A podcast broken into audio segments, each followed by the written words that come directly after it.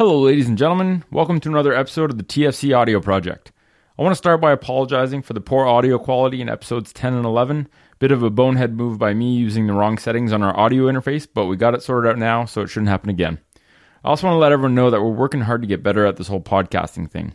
Trying to avoid swearing, get rid of annoying habits that I realized we were doing, like saying um, again, like, way too much, um, and also talking too fast sometimes. So we're going to work on that. Uh, I hate listening to myself, but I think it's needed to be self critical and improve. So um, thanks for being patient, and we promise to be better. With that said, in this episode of Shop Talk, Mike and I talk about the dangers and benefits of technology. We talk about what the word technology means to us. We talk about health tech, the internet, social media, our addiction to tech through dopamine pathways, and we also talk about how the technologies of footwear, vehicles, and furniture have changed the modern human for better or for worse. This episode of the audio project is sponsored by TFC Toe Spreaders. They're small, simple, inexpensive pieces of silicone that help spread out your toes and offset the effects of a lifetime spent in shoes that squish your foot together. At rest, your toes shouldn't be touching, and if they can't splay out and spread apart from each other, you can definitely benefit from using spreaders um, to improve your foot function, to improve your balance, and even help restore toe alignment uh, to combat issues like bunions. Check out tfc-shop.com for more info on those. This episode is also sponsored by our travel partner, Nanuk Protective Hard Cases, which we use to transport gear for our seminars and workshops. They make super high quality cases that can keep your electronics safe during travel, and you can check out their cases at nanuk.com, nanook.com. That's it for sponsors. So let's dig into this episode. Hope you enjoy. It's the TFC Audio Project. It's a collective effort. Help people understand their bodies, starting at the feet are the gateway for people to see that there's an issue. You know, a foot conversation is always a whole body conversation. Hey everyone, Nick and Mike here. Uh, welcome to another episode of Shop Talk. Today's topic, um, we spoke about it last night. It kind of came about pretty, uh, pretty quick, but um, now that we've kind of unpacked it, I think it's going to be a great episode. And what we're going to talk about today is technology as a double-edged sword, and talk about how technology can um, be used for the benefit or the detriment of our health. So I think um, before we get into it, probably a good place to start is even defining technology because I looked up a couple def- definitions of technology. It's very um, technology is a really broad term, right? Mm. But I looked up this morning and I got two definitions. One of them was, you know, a fairly simple one. It said the development and use of basic tools all the way up to electricity, vehicles, and the internet. So the development of basic tools. And I think I looked at that and I was like, that doesn't really do it justice. So I found a second definition um, by an American sociologist, Read Bain, and it said technology includes all tools, machines, utensils, weapons, instruments, housing, clothing, communicating, and transporting devices, and the skills by which we produce and use them. So I think that's a much more, and that was from 1937. So that's a pretty damn comprehensive definition, and I think that encapsulates a lot more, especially the you know, clothing, communicating, transporting, because I think that's so, really where a lot of stuff is relevant for us today. So that I think the the same thing was said in both of them eh, that it's about tools. So mm-hmm. which is interesting because if you think about Homo sapiens were compared to other species of animals, that's really what initially defined us as well. Like being able to now there's other uh, primates who are starting to use tools as well. That's always a bit um, freaky when you see a monkey using a tool like in the you know, obviously a tool.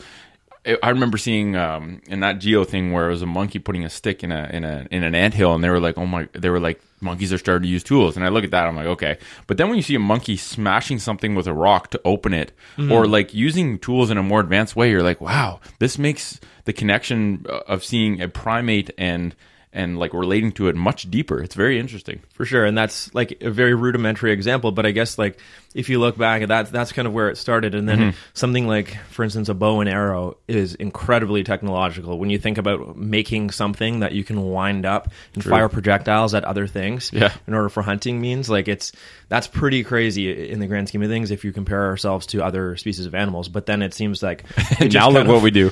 well, then then there's like the development of like you know gunpowder and everything else, but and other other areas of technology. But it's just kind of I think that's a big. It's like deeply, deeply ingrained into like Homo sapiens is just technological advancements and like that that hunger to keep advancing technology but I think yeah, like you say, it's gone it's gone digital. It's gone in so many other areas where it's well. Well, now it seems like our you know clearly our biology is not built for these technologies, right? Our biology mm. is built on the same foundation uh, in terms of the hardware that we have from thousands of years ago, which even thousands of years ago is just a blip, right? It's not very long. So the fact then- that in the past hundred years, you've developed the internet, you've got cell phones, you have radio, you have these mass communication devices. Um, I don't think our biology is ready for it. hard, you said hardware, also software. Also right? software, Our you're right. minds are just like, Yeah. whoa, what is this? So I think we'll, we'll probably touch on on both of those quite a bit, both the hardware and the software, like your physical body Mm-hmm.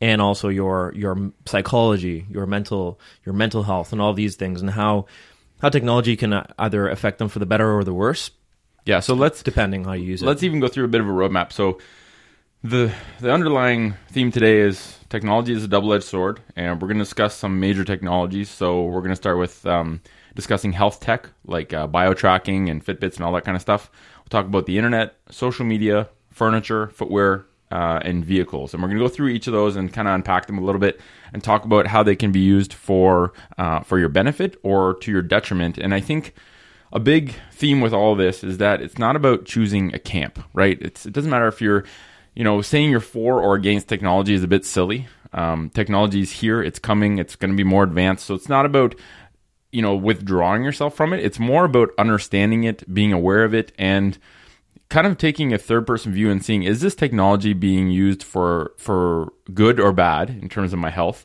um, and also just empowering people to be in the driver's seat of technology. Like don't be a passenger and just be being just be controlled by technology. Acknowledge its use, use it in a way that's healthy. Um, because social media is a good example. We'll get into that one later, but some people use it for benefit. Some people are literally controlled by it and are addicted to it. And I think it's very important not to say, "Well, I don't want it whatsoever." Although, if you have the inability to control your use of it, maybe that's the solution. But I think we just have to understand the role that they're playing because superficially, when you're in it, you don't really see it. No, exactly. Um, so let's talk about let's start with health tech. So with like all these health bio trackers, sleep trackers, heart rate trackers, all that kind of stuff. Um, you made a good point before that the more we're technologically tracking our bodies, the less we're attuned to to actually feeling our body. Exactly. So we're able to track and we're able to pick up all this info from our bodies now um, from these devices, which you know, if you if you looked at it from the outside, it's like, oh, that's great, right? I can see how many steps I took in the day. Yeah. uh, I can see all these other things, um, calories that, burnt. In that respect, it's good. You But- know, because some people they need to be able to quantify things, right? It's Yeah. like how much walking am I doing? Well, I don't know. I Or think do I you need to quantify that? It depends. or do because- yeah? You're right. You're right. because we're losing touch with the or how our actual bodies uh, function and the, and the info that our actual bodies send us. So so there, there's these natural things in our bodies um, that can give us these actual signals. In, in the same way that these things are giving us, but we just if we listen to them less and less, Mm-hmm. we rely on these other things more and more. So it's like, oh shit, I did my th- my thing was out of batteries today. What what does that mean? It's like, Yeah. it's like, Yeah. well, your your body can tell you the same exact things. Exactly. And we're tricked into thinking that we need these gadget, gadgets, technological solutions um, for health, wellness, happiness, all these other things. But in reality, it's just like, what does your body need from a from a feel level? It's called interoception. Can you feel what's going on inside your body? Oh, does it feel like I need to drink water? Does it feel like I need to eat right now? Like even something as simple as that. Like I'm I'm hungry, I should probably eat, or I'm not hungry, I should probably not eat right now. Um, versus lose touch tracking with all that. these calories on things Yeah. like it's just super super weird and i think that it's made it so complex for people that people think that they need all of this stuff Mm-hmm. and they need the newest latest gadgets in order to keep themselves healthy but like said it's just complexity for profit but but also complexity for complexity i think Yeah, like meaningless. Compl- it doesn't need to be there. Some of these No. things, and actually, I have a good analogy for for that, or not analogy, but like just a little story. I had a patient the other day, and she has uh, her Fitbit step tracker. She's Mm-hmm. like, "Yeah, I I always try and get ten thousand steps a day," and I I kind of like play devil's advocate. I'm like, well, yes, that's important because you're tracking your movement, but maybe you should just try and walk and move as much as you can. Like maybe you should just try and engineer your work environment or your day to day life so that it's movement centric because the 10,000 steps is a good way to quantify it. But, and then she's like, she went into this thing. She's like, oh yeah, yesterday I didn't get my 10,000 steps. Like I was really, really concerned. I was like, whoa, you just got anxiety created by the fact that you didn't get some random arbitrary metric that, you know, uh, and I think 10,000 steps is low right? Like how many steps are in a kilometer? I don't know. I I probably should have looked that up. But like we're supposed to walk ten kilometers a day as a human. who invented 10,000 steps sounds like I actually never thought about that because Yeah. it's something that it just gets thrown around so much. You're like, oh yeah, did you get your ten thousand steps in? Who the f- who invented ten thousand steps? So I think that, I'm gonna look up steps in a kilometer right now because Yeah. this is an interesting point.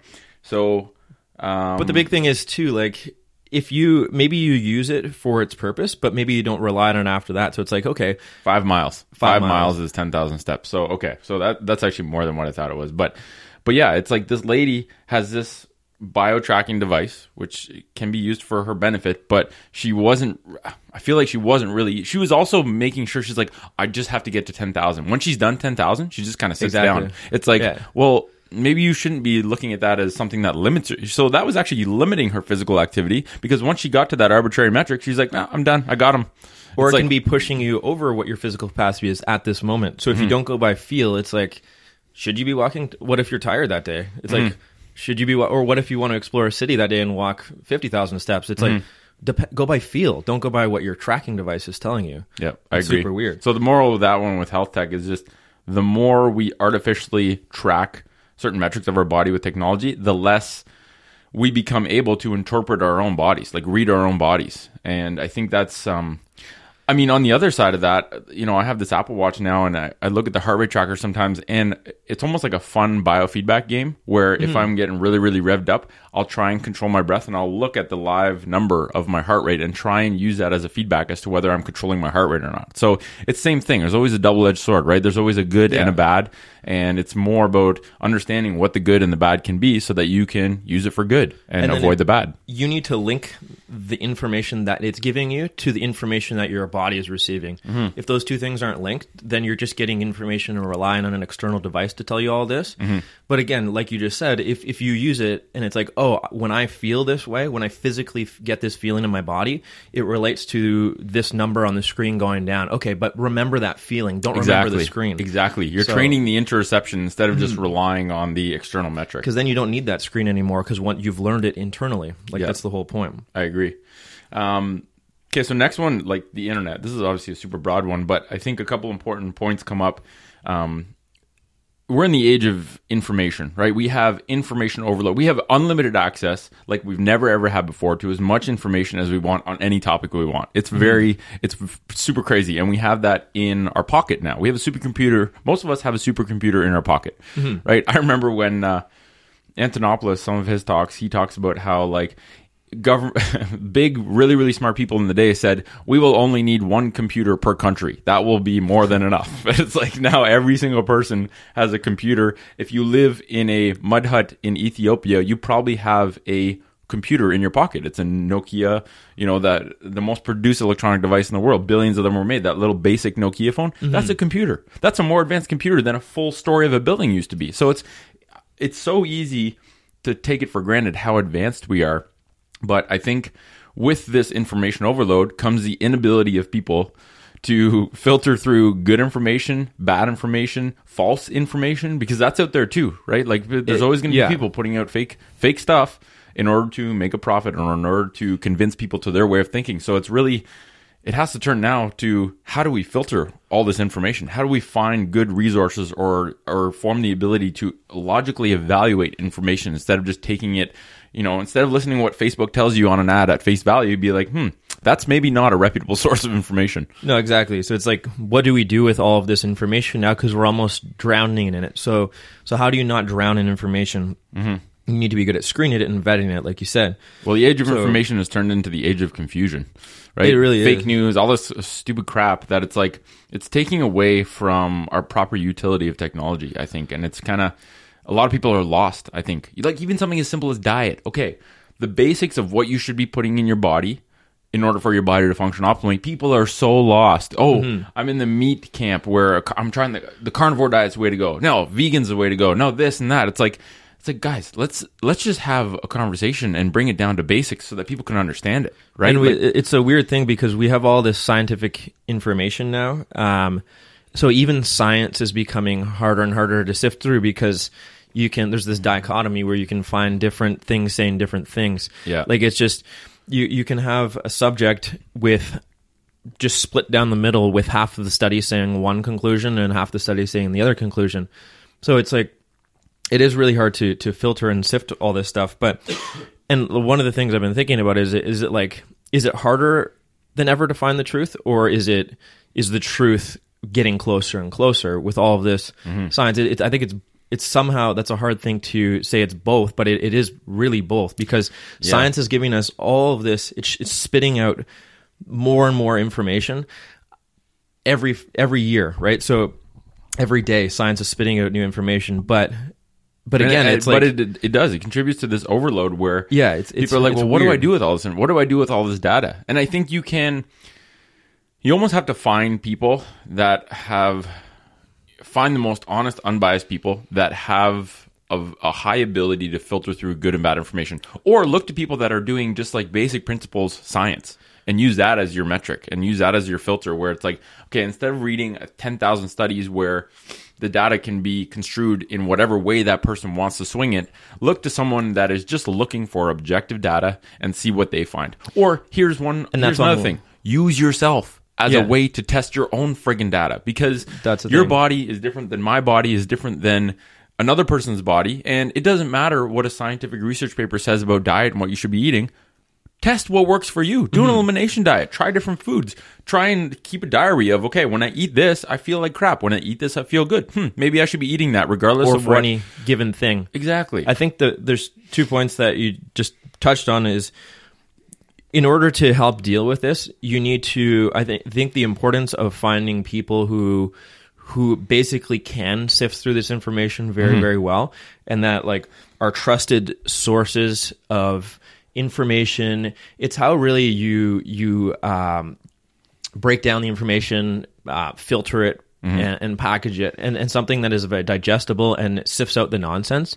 That's going to be very like ever more important. Mm-hmm. So, like you for yourself, you need to get better at that as an individual, mm-hmm. sifting through this information. Because you that's your al- best defense against false information. yeah, and then you've also got to find people who, in any given category, they are filtering this information at a higher level, and you trust maybe this handful of people in this category. Oh, okay, they filter information very well, so I trust that they can give me good information, and I'm going to also use my sifting skills and critical thinking skills to take the information that they've already sifted to determine if it fits within my, um, you know, Framework. Framework, right? So it, Yeah. it's both, and you. So you, I think the underlying theme of that is critical critical thinking, having the mental tools to be able to break down the information appropriately, Yeah. so you can apply it appropriately. Because it, it really yeah, like that. self application and self evaluation. I think you know that's the biggest thing with TFC is we're on team healthy body, Mm-hmm. right? So it's not about team. Oh, barefoot shoes are best, or this kind of shoe is best. It's like no, let's just take an objective look and see. Okay, what we know that the base premise is that our bodies function best when nothing is on our feet. We know that the best body functions best when we eat food that we were that our hardware was designed to process and eat based on 5000 years ago. Like there's certain truths, objective truths that we know. If someone says that the foot functions um poorly barefoot but better with footwear on, that person is misinformed because it's just not the truth. And I think we have Mm-hmm. they to might agree- have to have some work to do to get to the point where it can function best. Because oftentimes people's from day one they're they're in a peer, the, a place where their feet have just been Oh yeah, I'm not saying everyone Yeah. should go around barefoot, but I, I think if you use that as your base premise, that is what you're always trying to get closer to. Then it's just a question of how do I get from where I am now to where I should be.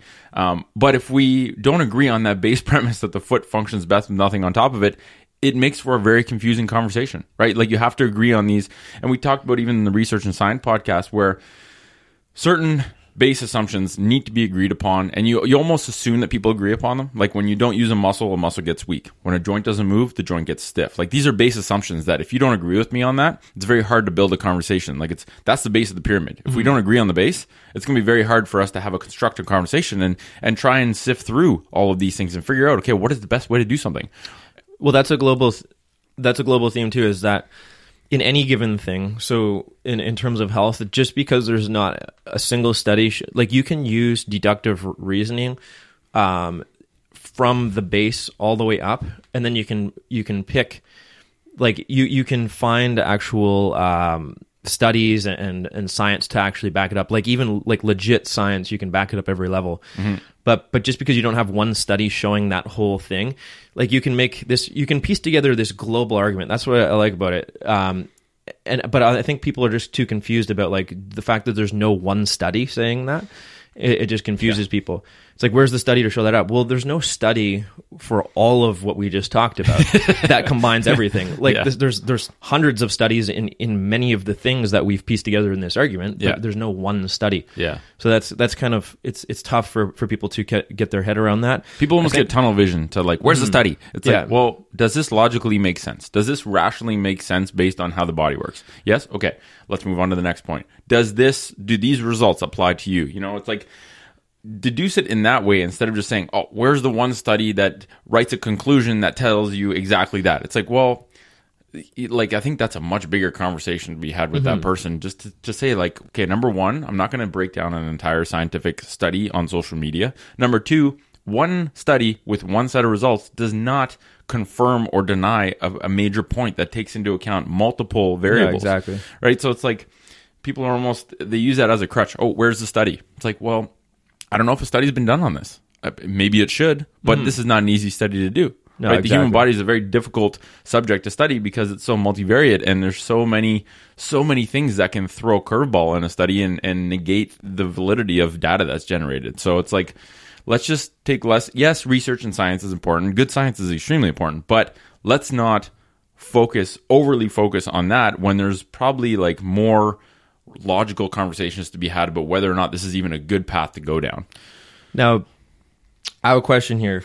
Do you think people are? Do you think people will start to wake up more than ever, or do you think people will? Um, and just in general, do you think people will start to wake up, or do you think um, Wake up start in what getting wake up in what sense? in terms of fi- finding the truth about any given thing, like about, or do you think that people will continue to get more programmed with things like like AI and, and these big corporations knowing you better than than you know yourself, and that's honestly where it's going. Um, in a lot of cases, that the, these like AI technologies can actually pick up subconscious things about you that you don't even realize they're picking up. So, do you think people will like?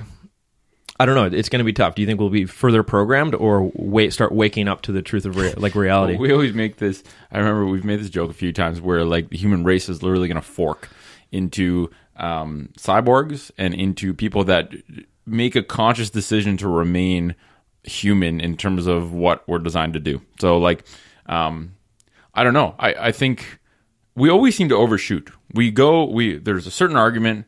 We take it to the extreme. We overshoot. Then we come back. Then we overshoot. Then we come back. I mean, one certainty is that we all know technology is going to continue to progress and continue to progress at an exponential rate, so that we don't even know what's going to be around in five years. Like you were talking the other day, and it was kind of scaring me a little bit about uh, the guy that wrote *Sapiens* and how he was talking about eye tracking and analyzing people with biotech that we don't Yeah. even know the depth that we can be analyzed at, right? If your pupils sure. dilate when you look at a certain thing and then your phone that can track your facial recognition detects that your pupils dilated when you saw a certain part of the screen and it knows exactly what part of the screen you looked at and a company takes that data and uses it to leverage a product that they can suck you in to be interested in, like that's some scary stuff. Exactly. So- once you realize your conscious mind is only in control of, of, and there's different numbers out there, but they're saying like 95% of it, of it is subconscious information that your body's picking up. So like you mm. say, like these little things like eye tracking, where do you look, pupil dilation, blood mm-hmm. pressure, all of these things, the feel inside your, your body. So like you say, like, I think the, are we getting like are, are, are I think that it's just going to be inevitable that the if we don't know ourselves mm-hmm. well, then Yes, that's what I was companies are going to know us better than we know ourselves. Mm-hmm. Like that's that's what that's where these people these these thinkers are are going with this. Like um, Harari, who who wrote *Sapiens*, he's like basically it's just and uh, like a lot of people don't know themselves very well to begin with. So I think that's the big problem is like if you don't even know yourself to begin with, then you're you're fighting a losing battle. You have to be ever more conscious and aware and try to figure out your subconscious and try to figure out your way through this thing, um, or else you're going to lose the battle. Or is the battle inevitably going to be lost because of this? Yeah, right? and I it's think hard. like as physical therapists, we're essentially. I find myself more and more thinking in this framework where we're consultants. We're consulting other humans on the healthy use of technology. Right? When Yeah. you tell someone that when you spend all day sitting in a chair, it, it makes your hips really stiff and then, then that changes completely the way that you move in a way that's negative and that's why you have knee pain or back pain you're essentially acting like a consultant to warn someone against the harms of technology that is furniture or the technology that is footwear or the technology that is um, food that you're not supposed to be eating. So it's almost like we're helping people. As physical therapists we are the bridge between the physical body and then understanding how technology can be used for the negative and helping people understand how to defend against it right? And i think i think this platform of um, like even this podcast platform right? Like this is a form of education to spread the truth. And i think all it takes is one honest person to tell a story or put out a news article or, or, or good journalism um, about how technology is being used to trick us for that to get out and you know that's where the internet becomes a good thing because everyone mm. on the planet can find out about that silly thing that this company x was doing to trick us into buying their stuff or or or taking away from our health and then everyone's like oh okay i gotta watch out for that and so i think I don't know. It's going to be a weird journey of like ups and downs where we're going to get sucked in and then we're going to try and get further away from it because of what that did. And, and I think we, you know, you just have to have a strong group of people around you that can kind of talk about these things openly Exactly. instead of just being entrenched and stuck in the matrix. And you mentioned like physical therapy, so we're warning people of what what these technologies can do to to uh, negatively affect your body. But I think it's also using showing people how to use physical physicality to even out the stress ratio, and that's that's something that I've been thinking about. Is like we we have less and less physical stressors that we need to deal with these days. So as technology helps everything become easier and more convenient, we no longer have to, you know, for the most part. And again, if we were generalizing more so in the developing world, but but the, everything is everywhere is becoming easier. We don't have to like lift Yeah. and carry as much. Like we don't have to hunt for our food. Like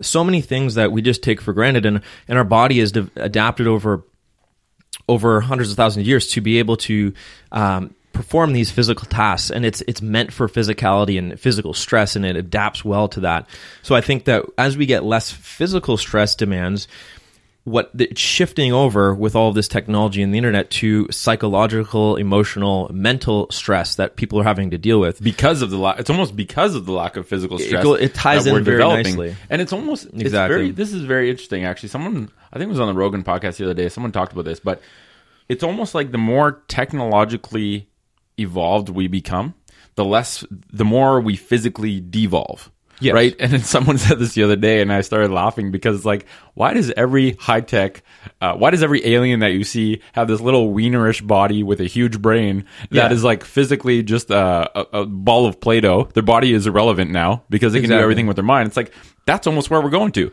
Where yeah, we're, machines and technology can do everything physical for us, so we don't necessarily need that. But the problem is that as we're seeing, mental health is becoming harder and harder to navigate for people, and this psychological stress and this psychological angst that people are facing. And I think that if you use physicality and your physical body Mm. to anchor yourself. uh, Basically, if you stress your physical body on a regular basis, it really helps with that psychological stress. 100%. It's it's crazy. So I think people need to manufacture physical stress in order to deal with psychological stress. Yeah. You need And- to actually implement it into your daily life to in, in order to to deal with it. and that's another thing like that's another part of what we do is okay educating people on the use of technology but designing and being an architect of a physical environment that put that forces someone to explore their body right like when we um, have uh, like like last weekend we had that barefoot movement session in the dojo people put their phones away. They don't have their phones. Mm-hmm. They are exploring we have you know we were running through some footwork patterns and some martial arts striking patterns. We were getting people on balance beams getting people hanging on things. Like you're literally engineering a physical environment and people love it. People mm-hmm. smile. People are laughing. People are like almost they're very entrenched in the present moment and just connecting with their body. And i think that's extremely powerful because it's Exactly. you almost don't realize the benefit of that until after you've done it. It's just Exactly. like and and what you said is very powerful because i think if you look at this whole like base premise truth humans are designed for movement. Humans are designed for struggle. You require both of those things to be both physically and mentally healthy. And so if you remove the fact that you know our brains function optimally in terms of um, you know mental health, but even just in terms of how we're you know how we're firing, we function best in a movement environment. So if you withdraw that movement environment, or you give people the option to use um, furniture technology to remove movement, right? You go into the average office, everyone's sitting down Yeah. in a chair, no one's moving. Um, you clearly uh, your brain doesn't fire it's like putting you know instead of 99 octane fuel in your brain you're putting in the worst type of fuel and you're and you're actually detracting from the ability of your brain to function optimally and and look like look at the the psychological rewards for physical struggle are deeply ingrained. So so throughout our all of our history, it was psychologically rewarding and mentally rewarding because if physical struggle usually means getting something done in the environment. It's like going out and hunting, going out and doing something in the environment, building something, building a shelter. All of these things, these physical struggles equal psychological ease, right? So that like that it really kind of came down to that and that's deeply rooted in everything. But so lack of physicality is psychological dis-ease Exactly. right? which is mental health problems Exactly. psychological disease so i think this actually ties into uh, kind of next good point is is uh, social media because i think this is an extremely polarizing one and if you want to talk about a sword with two super super sharp edges um, i think this is one of them because it can be used like for example uh, through tfc we're using social media to spread what we feel is good foot health advice or good advice on health in general to people, you know, taking information from a source, uh, you know, a group of people, a group of physical therapists that see that we should be looking at foot health in a different way and disseminating that information for free to anyone everywhere in on the entire planet, right? It doesn't matter if you're in Peru in South America, if you have a phone, if you have internet access, you can see this information.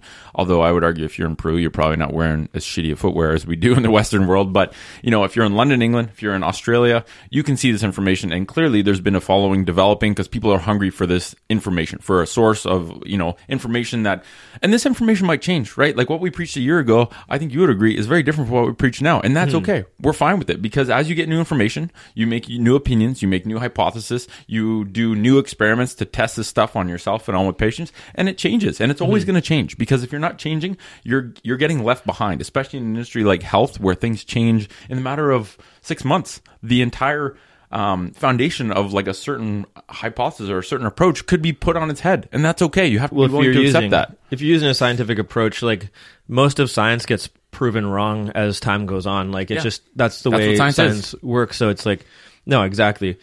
But so like as social you media say, so that's so sorry to interrupt. That's a good side but the negative side is that people are literally ad- like social media hacks our intrinsic dopamine systems for novelty and for social connection. And this is i think the vast majority of people are using this in an extremely unhealthy way. And it's you know you look at it and you're like man this company is is doing more bad than good.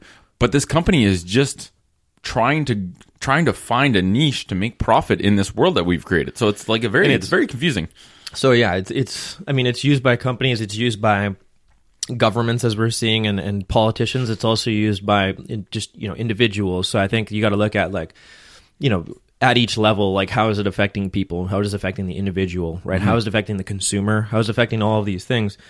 But I think one of the biggest things is like, and there's this addiction to to validation that it's creating mm-hmm. because it's like yeah so yeah, it's like I want I want validation. So I'm gonna put stuff out that so i want likes That people, validation is likes Yeah, so so people like how are they responding to me when I put out this? And then it's that like oftentimes like that response too. You've got to watch out because the response you get from people is going to shape what, how you do things or what you post or, or all these other things. So it's like you're being hijacked from this validation uh, perspective from people around the world who you probably don't even know, who are kind of shaping you, right? So it's like, okay, well, do I want that to shape me or do I want to uh, you know, shape myself? Do I want to be in control of all this? And I think if people aren't aware, or it's very, very easy to get caught in that because I think everyone has, and like, you know, for I think both of us have get, gotten caught in that too. And I think it's just 100%. natural, a natural part of using it. But you're seeing that this with like again, it- once we talk about the individual level, when people are posting pictures of their themselves or you know their bodies or all of these things, where it's like you know, I, I just straight up want people to, to like me, right? Yeah. And it's like, that's what, you know, humans want people to like them. But it's Yeah. like, now we've created the world as our stage of like, I want the world to like me, right? So, Yeah, it's- uh, it's very so weird. it's really weird. And it, psychologically, that's, a, that's a tough pill to swallow. Um, and it can kind of like make or break you if you don't understand what it's doing to you. And I think it's Um, like even a couple other things. So you know, the addiction to novelty and having your focus go one place, then the other place, then the other place. You're talking about this the other day too. It's like we are literally training people to have a very narrow and poor ability to focus on a single task. Mm-hmm. Right? Like if you're always used to seeing something, ooh, this is cool. Ooh, this is cool. Ooh, this is cool. You know, you have your phone, you have your computer, you have your TV, everything at once. It's like you have zero ability to zone in and focus on one specific task. Exactly. And the you know, the time that you spend you know, I'll use this for lack of a better example, but the time you spend on a balance beam does not give you the choice but to focus on one specific thing. No, Which is why I think a lot of people, you know, some people literally find escape in just doing something that puts them into flow because it disconnects them with technology. It's like it's Yeah. like this it's like you're reconnecting. You're like, "Ooh, I can actually do something that makes me feel my body and how it's working and takes away all the other noise that I was getting just like lured into. It's like there's a lasso for all these social media things and once you escape that you're like, "Ooh, this is new." because yeah, even going out on like hikes and stuff, you're still taking in a lot of information, but it's mm-hmm. different information. Mm-hmm. It's not designed specifically to capture your attention. It's uh, information that we've always taken in. It, it's looking at the environment, trees, you know, it, it animals that are like it's just not like natural information. Mm-hmm. Looking broadly out into a landscape and walking through it, hearing the wind, You feeling feel it. things. You know that that's the information you're supposed to be taking. Yeah, it's like ah, and then you, what you find when you do that on a regular basis is like your vision, your hearing becomes more crisp. Mm-hmm. I go on a you know on, on hikes and if you're looking around and just observing things, you literally feel like you can like you, like you can see better mm-hmm. because your eyes are focusing on all these different things in all these different areas, and instead of like I have three screens in front of me. I'm going to look at screen A, and then I got to go screen B, screen C. A, B, ooh, what's on screen C?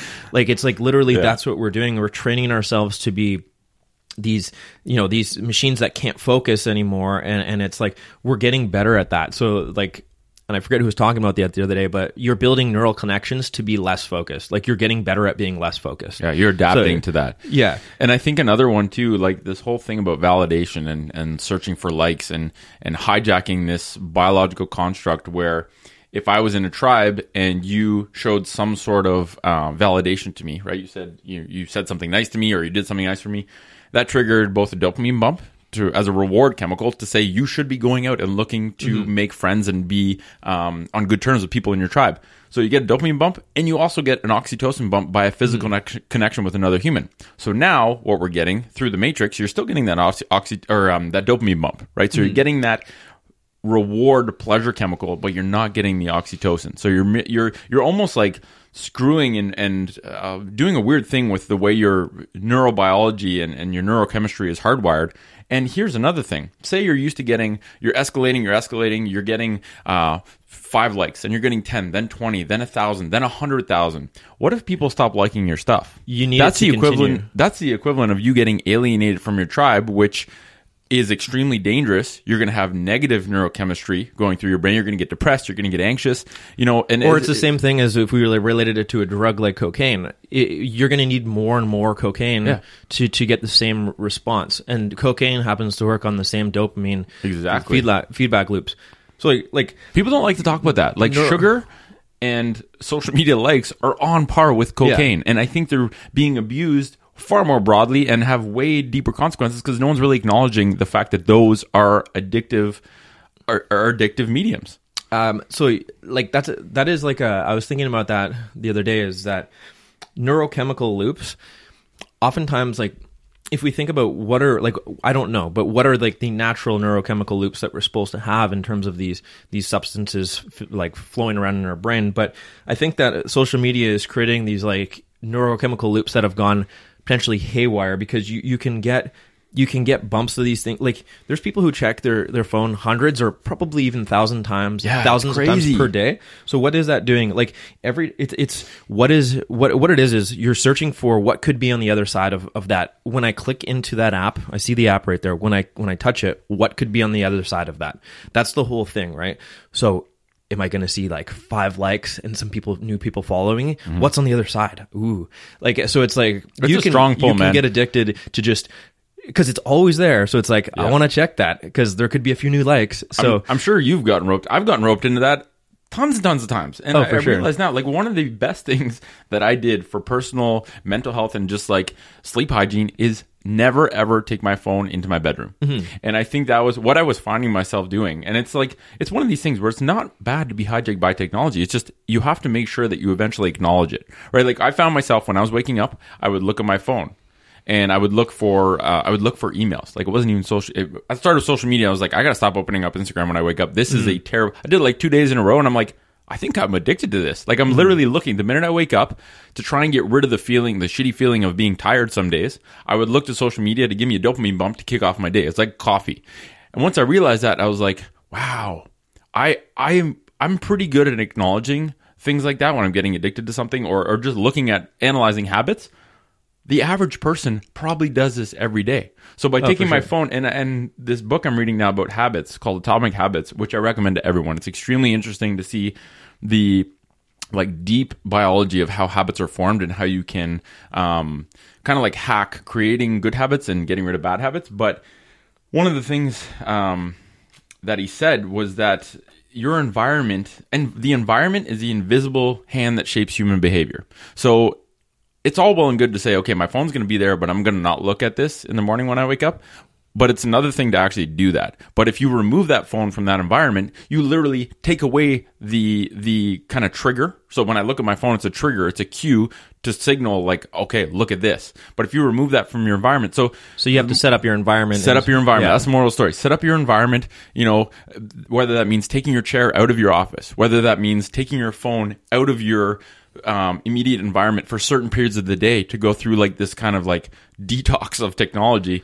Engineer your environment to allow you to meet yeah. your goals. Exactly. Set up an environment that's conducive to your your health, right? And one other thing I want to talk about it before we go on to like you know th- more of that is that is that the neurochemistry behind that social media can also snowball into other areas. So so for instance, and I, I think this is catching people off guard too. So let's say that so, so neurochemistry doesn't judge. So if mm-hmm. you if you get a, a big boost of positive neurochemistry from social media, that boost is with you. So if you're going into a, a meeting or if you're going to a family dinner or you, this neurochemistry is going to be with you and it's going to reflect on the way you act in other situations besides what just happened with social media, right?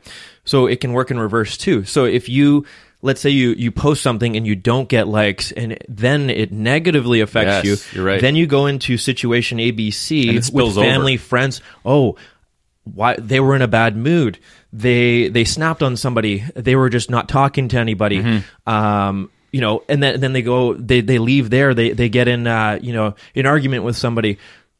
Where is this coming from? and a lot of people don't know. Yeah. They don't know. Oh, maybe it was it was from that, or maybe it wasn't from that. Maybe it's something something else. But but again, it's just like that's scary because you can be you can be influenced neurochemically from one thing and then take that into other situations that determine how your day goes or how your week goes or how your month goes etc Yeah.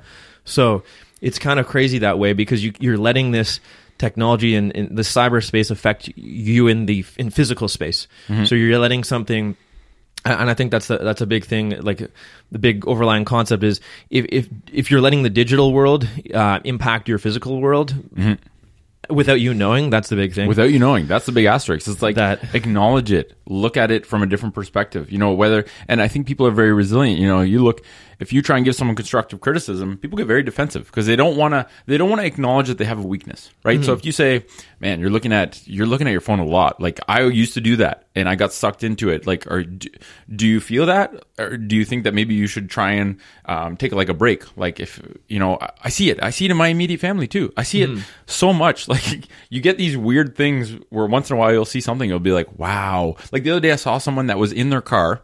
Okay, the light was. Gr- I was beside them at a red light. I look to the right. This lady has like a toucan music blasting. She's taking a selfie video of herself for Snapchat. Okay, so this is like a. This lady was like forty or fifty. Like this was not a young girl. So she's taking that. The light goes green, and out of curiosity, instead of taking off, I just look and I I- just for there was no one behind me. For a split second, I look over and I'm like, I wonder how long this lady's going to take to realize the light was green, and it was like almost ten seconds. It was insane. I was like, this lady's driving a huge metal ball that can kill people if you don't focus on how you're driving it, and doesn't give a shit about what she's actually doing. She's too caught up in taking a selfie for social media, and this lady was fifty. I was like, I first looked and I'm like, for sure, this girl's like a teenager or something like that. So it's crazy. And the other day, I saw someone almost walk in front of a car at a light because they were on their phone. It's, It's like, nuts. man, people are getting hijacked so hardcore, and it, And that's clearly you. people aren't acknowledging it. that's you being the observer of them, right? So when you can step outside and look at other people and you can see it, like just use that as an experiment. Is just see people in your your immediate family or friend group or other people that you don't even know next mm-hmm. time you're you're walking around and just just note these things. Yeah. And then what you and then also the big key is seeing it in yourself because it's all well and good to to see it in other people, but I'll find myself sometimes and you're you'll even be the observer of yourself and you'll be like wow look at me i'm checking my phone uh, so many know. times I know, that's and okay. even when you are observing like geez look at me like this is I'm this a is junkie. funny. You're like, I'm a freaking junkie right now. so like like that's the first step is like okay like see that but then it's like what do you do about it right Yeah. or Well, uh, no, like turning am I- notifications off and also never reading comments and reading like basically consuming social media on your on based on your decisions instead of being um, just drive the bus instead of being in the bus, right? Like I look at social media in the morning, I do my three posts. Once in a while, if I put out a post and I'm like, okay, I'm I'm curious to see what people say, I'll look at them, but I disconnect myself emotionally from what people are saying because social media is a weird medium to interact with. Someone in China or not China, that's a bad example because they don't have it there. Um, but someone in um, you know another country in this world might say some silly comment, and I used to get frustrated and aggravated because of it, but now I'm just like, hmm, that person has an interesting opinion, whether it's valid or not. But I look at it and I disconnect myself emotionally. Otherwise, you drive yourself nuts. Your mood, like, I remember I used to be in clinic and I would read a comment that someone put on a post, and it would put me in a shitty mood for the rest of the day. And then I realized that I'm like, oh my god, that per- I just allowed that person to hijack my emotional software because they said something bad about something I posted. So I think turning off notifications so that you're because that ding that you get on your phone when you get a notification that is a source of dopamine. Oh, yeah. like this is a this is a this was a crazy revelation for me where every time I got a notification I would look and I would see whether it was good or bad and I was like, oh, I wonder what this is. well it just it just takes your attention like it's just a quick boom oh my attention and you'll see people is like it, physical bodies respond so like even when you're treating somebody in clinic and their phone goes off it's like or even like like let's say just it takes just one ding and then you'll see even if they don't know they're doing it, like their head will turn a little bit. It's, it's so weird. I know, like it's their head weird. turns ten degrees because they're like, oh, and then you know, oh, this person's no longer with me anymore. Okay, so they're probably thinking about that. I'm still talking to them, Yeah. but they're probably not not Or, thinking or you get the patient that's literally on their phone the entire time when you're treating them, and you're like, Yeah. Ooh, this person's deep. This Yeah. person's deep in that cave. Yeah, like I don't know it's if I'm gonna go there on this one. Yeah, But- you just some of the some of those people are just like, but it's just an interesting it's interesting to observe that because Yeah. it shows you something and it just it, it put it helps you put together this the schema of like where different people are at with all this Yeah. it's like oh that's that's what exists It's data. that's what exists Yeah. exactly i okay I like learn from that i mean i could probably help this person but it would take some deep deep yeah, you just try and chip away with those Um, people. It's like you part of you wants to be like, oh my god, I got to make this person realize how unhealthy this is. But then the other part of you is like, just try and chip away at it. Try and get them to do something. Like I, I love putting those people that are addicted to their phones on the balance beam because Yeah. the, you cannot be on the balance beam and also you know. And that was one thing that I started doing too. It's like okay, every time I go on social media, I'm going to only do it when I'm standing on a balance beam, and it made me realize that well, number one, I got much better at the beam because I you know you can tell how much time you spend on social media when you tag along some other physical thing to it, um, and you see how much you do it. But at the same time, it's like people think that they can multitask, they cannot. They assume they're much better at multitasking than they are. It's like you have, you know, one apple's worth of focus. If you think that you can put that apple on a bunch of different tasks, you're wrong. You're taking small slices. You're you're essentially splitting your focus onto multiple different things, but you're not being able to focus fully um, as you would if you were doing one thing. So Exactly. it's like, yeah. So But even these people, if you can engineer, comes back to the environment. If even that 15 minutes that you put somebody through a couple different exercises or balance tasks or Mm-hmm. whatever it is, again, that's 15 minutes that they're, and that might be a big 15 minutes for people. For sure. Like these days, that might be like one be of the the, only only, 15 minutes. 15 minute solid 15 minute periods in their day Where they're where they're actually Yeah. not focused on their phone. So it's pretty pretty impactful that way. So let's talk about okay, last three pieces of technology that I want to touch on: uh, furn- or footwear, vehicles, and furniture. Because these are all these are all forms of technology, right? Like let's start with footwear. Footwear is a form of clothing technology, right? Clothing is something we put on top of our bodies to protect us from the elements, um, and so you know, when you look at footwear and where it's kind of where it started and where it is now, we have followed a very strange path. And I think it's a nice example of how we take a technology that initially was useful and we abuse it and extrapolate it so far beyond where it should be that is now turning into a technology that used to benefit us, right? Footwear used to just be a piece of clothing we put on top of our foot to protect our feet from getting damaged and has now gotten to a point where footwear is now something that's the chief element responsible for why people's feet are breaking down. Hmm. And when you look at footwear and look at it in a way that it's the only it's really one of the only pieces of clothing we wear that supports our muscles or restricts our joints from moving. That's true. And Right? I think it's that- very weird. I think that uh, I mean, fashion is probably the one of the biggest drivers of that because there's this like footwear got linked to looking a certain way, like Mm-hmm. what what you're wearing in terms of the looks or, or what what brand it is, or so I think like fashion, consumerism, materialism, all of these things have kind of driven footwear to the point where it's like Mm-hmm. now it's about you know what are you wearing versus is it actually good for you or is Yeah. it doing what you need? So Well, it's funny in the in the old Victorian days, the only people that wore crazy high heeled and pointed shoes were the rich people because Mm-hmm. all they had to do was step out of their carriage, take a couple steps, and sit down. Whereas the peasants could not wear those because they actually had to walk everywhere. Yeah. So and even like you know that that uh, quote that I put up once in a while on TFC is like high tech shoes, low tech feet. It's like the more your footwear, the more Yeah. technology your footwear gives your foot, the less functions your foot has to serve, and eventually those functions wither away and become unable to serve those functions. Well, it's just related to what we were talking about at the start. It's like the more you rely on these other things, um, you know, like like let's say your arch support, for example. It's just like relying on all these like Fitbits and stuff. It's like, well, like what what should your your body actually be doing, and, and can we can we figure out how to kind of learn how to use it, um, like it's in, intended to be used, and and and go from there. And it's one of these things where, like, in 2020, we're gonna take on the challenge of making a piece of footwear, right? Like, where I, I really think that you can take the technology that's out there now in terms of material science, these materials that are super, super thin, that you can take a, a freshly sharpened knife and cut it and it won't cut through, or you can take a nail and try and puncture it, it won't puncture through. So if you use material science and leverage technology in a good way to get back to the roots of what footwear should be. Footwear should protect your foot, and that's it.